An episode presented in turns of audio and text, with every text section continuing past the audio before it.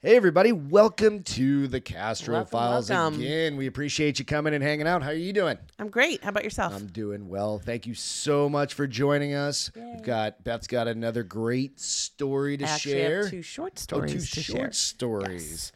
Some uh, creepy stuff, I imagine. Good stuff. We'll get into it. First things first, go out, like, and subscribe to the YouTube channel if you don't mind, the Castro Files channel. Yes, please. And also go out. If you like to listen to the audio versions, go check us out on iTunes, Spotify. You can give us reviews there, ratings out there. Do that. It'll be under the bar is open with Beth and Greg. Is where we push these. Yes. To. So you can also check out that little more adult content over there. Yes. Um, nothing super Nothing. naughty, But I mean, sometimes. Sometimes it's just you want to have earmuffs for kids in the Yes, car if you're going to listen to it. But nonetheless, you can go out and check those out. You can also check us out on uh, Instagram for all of our photos that we share from the shows when we do the Castro Files. You From can check that out on the Castro Files Instagram page, and it's Correct. linked below in the in the notes. And then lastly, go out check us out. Check out the minor league studio forward slash the Castro Files, and you can check out all of our swag. We've got tumblers, shirts, hats, all the good stuff out there. We've got some pretty Great fun stuff. stuff. Yeah. Some alien faces. Little cute stuff. things, Yeah, it's fun. So thank you so much again for tuning in. I'm going to turn it over to Beth. To me. Awesome. All right. Well, I have a. I'm reading a couple short stories from a book called Real Demonic Possessions and Exorcisms by Zachery Knowles. I have two stories, and these are all like I was able to go and find them. Some real photos and stuff. Uh-huh. all At of least for one of them, because they used uh, like a I don't know what you call it when you mix the words around and you make another name for the the Synonym? person, something like that. It, it tells me in the story, but it tells me what it It's is one in of the those story. nyms. But so I couldn't really find that, but I found the person who was part of the exorcism. Okay, cool. So, Awesome. all right, the first one is called Clarita Villanueva, and they called her the Vampire Girl. All right. Clarita was a petite, attractive teenage girl living a very rough life in the Philippines during the 1950s. She was no stranger to the paranormal as she grew up watching her single mother hold seances and practice fortune telling as a means to make money. However, when Clarita came face to face with the demonic, she was helpless she was as helpless as the next person. When her mother died, Clarita was left alone to fend for herself at the tender age of 12. She began she began as a vag- vag- vagabond, but was quickly lured into prostitution. She became quite skilled at plying her trade and focused on the capital city of Manila for maximum profit. Late one night in 1953, when she was 18 years old, the Manila police arrested her on vagrancy and prostitution charges. It was at this time as she was locked up in a Bilibid prison cell. Bilibid? Bilibid Yes. prison? Okay. I think I don't That's know. location, I think so. Yeah.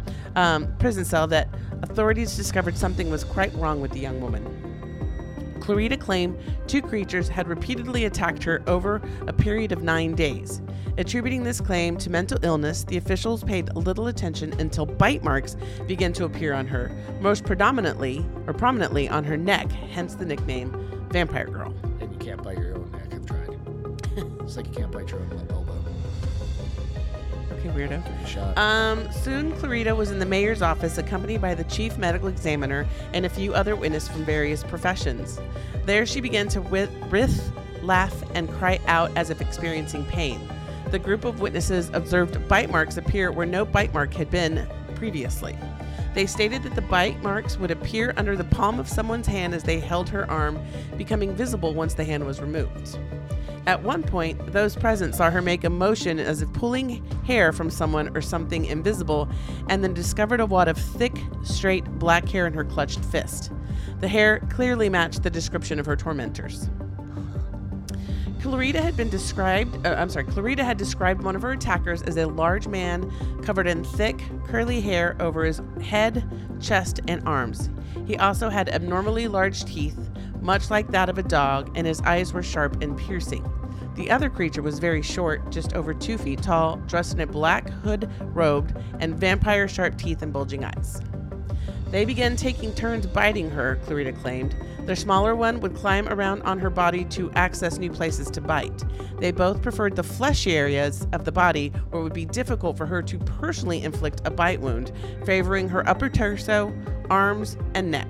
The bites would leave purplish, discolored bruises and sometimes even moisture. As these horrific attacks continued, her story quickly attributed the er, attracted the attention of the media, making front page news in the Philippines, the United States, and eventually all over the world. The news depicted her in a photo in which the attractive, dark haired young girl's face and mouth were contorted in anguish while her eyes filled with desperation. Only one can imagine the fear and helplessness Clarita felt, so young and with no family to care for her.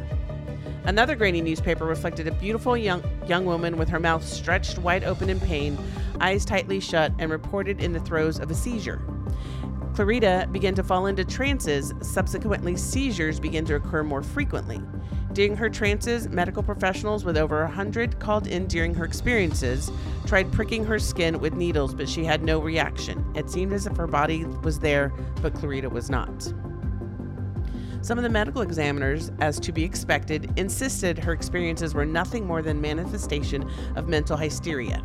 Hysteria. Hysteria. they even insisted the bite marks were discolorations in the skin caused by her mind, yet they could not prove an explanation of how her mind could cause such marks. Others who witnessed the same instances disagreed with the medical professionals, affirming something invisible to all except Clarita was attacking her and they were helpless to protect her.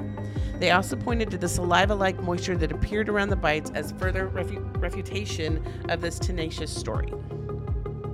It was also worth to note one outspoken critic who accused Clarita of putting on an act to gain attention was cursed by Clarita. According to onlookers, her normally large, expressive eyes narrowed and took almost a snake like appearance as she simply said to her skeptic, You will die. Though it cannot be proven if she cursed him or not, the man did die the next day. Oh shit. He was not the only victim of the uh, of such a curse by Clarita. One of the chief jailers had aggressively kicked Clarita for, Clarita for some reason or perceived wrongdoing.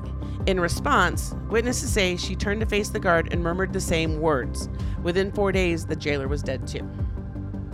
Jeez. Fear struck many in Manila as they came to believe Clar- Clarita was no mere victim of demonic torment, but rather a powerful witch. The fact that her mother was a fortune teller did not help that matter. While many countries across the world offered ideas for cures and treatment, it seemed no Christian nation was brave enough to respond. After weeks of torment, help came to tortured Clarita in the form of an American minister, Lester Sumrall. Working to help build up some local Philippine churches, Lester Sumrall felt God brought him to help the girl and bravely approached the mayor and his team for permission to visit Clarita, stating she had a case of demonic possession. Sumrall was a Protestant minister and thus did not perform a Roman Catholic exorcism, but he performed an exorcism all the same. As he began to f- confront the demons in the name of Jesus Christ, they began to speak through Clarita in two distinct voices, corresponding with the two demons Clarita professed to have witnessed. After a matter of days, Sumrall was confident Clarita was freed from their power until they returned, and Sumrall once again uh, confronted them in the name of Jesus. He finally cast them out for good, and Clarita was encouraged to seek salvation to prevent further demonic possession. Clarissa was freed from her demons for the remainder of her days. However, she did remain active in church in the Philippines and went on to marry and have a family. Hmm. Uh, she had a rough life to begin with. Right. So, regardless of your take on it, she could have had some sort of mental health situation. Yeah, but how do you explain on. the bites? And I don't think you Like can I said, mentally try and bite your elbow. I mean, I'm not going to try to bite my elbow. Thank you. I, I don't. I don't think mentally you can cause bite marks to appear on yourself. No, I'm pretty sure I can't I mean, be like wish a bruise on my yeah, it, it's just you know, and the fact that um they would show up after where people now, If they were grabbing her too hard, but they look like bite marks That's though. what I'm It's not. They didn't Yeah, look like handprints. forcing her down or yeah, because if you grab too hard with your hand, you're gonna have could fingers. bruise your arm you're gonna have fingers. yeah. Yeah. Um. So it was kind of it's interesting. Um. And we do have some photos that we'll put up. yeah, That go along with everything. Yeah, Yeah. come through. So absolutely, Um. very interesting first one there. Yeah. yeah. So my second one is also about a young lady who um, was possessed. So her name was Julia, and they called her Satan's priestess. Jeez. The vampire and the pre- the Right. Satan's priest. Uh, Dr. Richard Gallagher, a board certified psychiatrist, published a paper entitled Among the Many Counterfeits A Case of Demonic Possession in the Oxford Review in March of 2008, discussing his experience with a patient whom he fully believed was in demon possessed, who was demon possessed. Sorry, I have like You one, have one single hair, I hair. can see. It's right in the middle of your head. like Oh my gosh. Hate that. Okay. I don't have that problem. All right. So a little bit of background on Julia. Julia was the pseudonym for his patient, or he used for his patient. That's what the word Yeah, was. Pseudonym. Okay, He yeah. used for his patient was in her early 40s, a self-supporting, intelligent woman who he described as quite posed, poised. In an informal conversation with her, there was nothing to hint she was controlled by anything paranormal, and she, she, she seemed logical and quite sane. To all appearances, Julia was a normal, attractive, well spoken woman. The main thing that did stand out about Julia was her rather dramatic choice of appearance all black clothing combined with abundance of dark eye makeup. Julia was a self styled satanic princess, priestess who had been active in various satanic cults throughout the years. There was nothing to cause those involved in her case to doubt the truth of this, and even she admitted it was most likely the cause behind her possession. She initially asked for help from the Catholic Church when her symptom began to manifest. Being raised Catholic, though rejecting Catholicism in the past, she still felt it was her best hope. It was one of the priests working on her case that asked Dr. Gallagher to participate in her case, in her cause. Some of the chilling aspects of Julia's possession were the voices that would speak through her. They ranged from deep, guttural, and menacing to abnormally high high pitched. All the voices were markedly different from Julia's normal speaking voice, as well as her normal means of expressions. The voices would claim ownership of Julia and would mock those trying to help her um, using filth, scatological language, and scatological language. That's a really hard word to say. by the way. Scatological. Yeah. Look it up. It's kind of interesting. These voices expressed an unbelievable level of hatred and vitriol, besides knowing disturbing things about those in the vicinity of Julia. These voices didn't only speak English as Julia did, they were fluent in Spanish, Latin, and Greek. It seemed they relished distracting the priests and nuns involved by utilizing classical languages. The voices were always crude and abusive, abusive punctuating their threats with, threats with foul language. None of this was typical of Julia's behavior or speech pattern or the con- content, content of her conversations. Neither the tone of voice, speech patterns, or expressions in any ways reflected Julia. Interesting. Right? It's like, yeah, that, I was like, I wonder if she remembers the voices, or if she mm-hmm. like goes to a trance or Right. goes somewhere else. kind of like they said the Clarita did, Yeah. the chick did. In one incident, Julia mentioned to a team member, Those cats really got into a fight last night, didn't they? Most may not find that statement out of context. However, the team member lived in a different city than Julia and had been wakened at 2 a.m. by her two pet cats who normally got along very well, having a terrible fight that night. Apparently, whatever was in control of Julia knew about it and might have in- instigated it. The event was, to say the least, quite intimidating, which was no doubt the purpose behind it. In another instance, Julia spoke to another team member about his or her deceased family member with information concerning their relationship, personality, and the type of cancer suffering. Julia had no previous information concerning the team member's family. Once again, whatever was controlling Julia was trying to intimidate those working for her deliverance. Julia would, Julia would often reveal to team members their secret weaknesses and sins in addition to accurately stating the location and action of people called to work on the case before she even met them. Uh, members believed something wanted the team to know there was nothing about them it couldn't find out. During her exorcism, Julia could tell the difference between holy water and plain tap water. If plain tap water was poured on her or poured or sprinkled on her, she showed no physical reaction. However, holy water was applied to her, she would scream out as in extreme pain. The voices speaking through Julia didn't just limit uh, didn't just limit themselves to evaluation and exorcism times. In a quite challenging episode, Dr. Gallagher was discussing Julia's case on the phone with a priest far from where Julia was located. In the middle of the conversation, one of Julia's demonic voices interrupted the conversation, ordering the men to leave Julia alone. Both men were completely baffled as how to, as as to how her voice managed to come over the phone line as well as it knew they were discussing her at that time. Yeah. What did impress the team, however, was how Julia would sometimes levitate during exorcisms. In one particular instance, a group of witnesses, including health professionals and nuns working as psychiatric nurses, saw Julia floating unsupportive about 10 inches above the floor for 30 minutes. Oh, yeah, that's not just like a magic trick. Right. Float for 30 minutes. Right? This was not the only time she's said to have levitated, but it was the most impressive instance and occurred during an attempted exorcism. Levitation was not the most dra- dramatic manifest, however, as Julia's condition.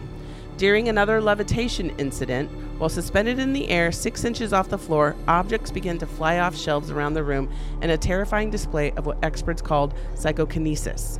Oddly enough, when Julia was questioned about the incident later, she did not remember any of it. When levitating or speaking in those other voices, Julia would go into a trance like state. There's your answer. It was as if she checked out and something else checked Yeah. in. During these trances, besides manifesting paranormal powers, Julia would speak of herself in the third person, and much of what she said took the form of taunts, jeers, and threats. Phrases such as, she's ours, leave her alone, imbecile, and other expressions peppered with extreme profanity were quite common. Another characteristic of what was said was a very great con- contempt for religion and all things sacred, going as so far to call the nuns whores. She was also exhibited super- superhuman strength to the point that at least three women had to hold her down so she couldn't harm herself or others. One warm, sunny day, Julia was brought in for another exorcism. As she was led into the room, those present felt a dramatic, icy drop in the temperature. It was an unnatural cold that chilled them to the bones as the room took on an eerie, hostile atmosphere. Nevertheless, when the demons began to speak through Julia, things changed dramatically. The temperature in the room consistently increased, and those working with her began to sweat profusely as the temperatures continued to rise to almo- almost unbearable levels. As they continued with prayer and rituals, in spite of the stifling, unnatural heat, the sounds coming from Julia changed to chilling, animalistic uproars, seemingly impossible for any human to make. Soon the voices switched back to their normal behavior, utilizing different languages to pour forth abuse, contempt, and sacrilege with extreme hatred and anger. Sadly, while the exorcisms proved to be helpful, Julia never found complete freedom from the demons that possessed her. Yeesh. All right. I'm like, number one, just close the door, lock it. She's floating. If You're floating for 30 minutes. Time to step away. yeah, just close that. I know we want to help, but when you're done floating, But she did it while they were performing exorcisms, so they couldn't close the door. I just had this one hair that just There it is, you got it. I yanked it. when in doubt, just pull it. yeah, no. So I mean, it was like, this is kind of a joke, but this holy water and tap water ta- taste different? It's probably not. Yes. It taste it's not. Oh, taste. I'm just no. kidding, I'm kidding, I'm No, kidding. you're It's going to hell. Um, Um, no, but you go like, yeah, it's like that second story, kind of similarly to the first story. It's like they, you know, they check out. they check out. It's just gone. We've talked about some of their possession stories, and they're Yes. just not there. Yeah, they literally. It's almost like That's where I was almost thinking is it. Oftentimes they'll try. It, it could be a schizophrenic kind of thing, multiple personality Right. kind of thing. which people have, and they have several. Right, and that kind of that situation happens where something fractures in their brain. Right. But when you start talking about floating, Or levitating, you know, knowing things about people that you Right. shouldn't know. speaking languages, you've I, I- you've heard like where people have knocked their head or been in a Right. coma or something like that. when that. I first read about like the they where wake up um speaking Chinese or something. When they talked about the voice cutting in on the phone line, Mhm. I had to go back and look at the year because remember when you used to have phone lines, you could pick up a phone in another room. hard line. Yeah. But you could pick up the phone from another Yeah. room and interrupt a conversation. So I was like, okay, when was this? Maybe that explains that. But it was 2008. could it still been. I mean, maybe, but theoretically, she was in the hospital, not in a room where she had a She phone. would have to know what line they were on, Right. To dial in, Yeah, or something. so- but even then, we had like conference calls. Like we've been working for a company for years and years and years. Like Right. we've had conference. But people conference calls. typically, I guess they can't. Well, know. old I tech ca- I they can't- could, I but can't new break tech you into can't. a new like into another conference. Right, line. You'd have to have like the password, the numbers, and especially in 2008. That's very interesting. Interesting ones tonight. Yeah. Yeah, a little and they're both like true stories. So you can go online and check them we'll out. Post them, we'll post out the notes and Yeah. stuff like that. We'll have the pictures out on the Castro Files Instagram. So Absolutely. definitely go check those out. Excuse me. And then I hope you enjoyed the show today. Thank you so much, honey, for sharing that Yeah, one. It was an I'm glad awesome you enjoyed one, it. I hope you guys enjoyed it as well. So, what do you always say? Sharing is caring. Go out and share the show with everybody if you don't mind. We appreciate it. We'll catch you next time. Bye, guys. Have a great week. Yeah.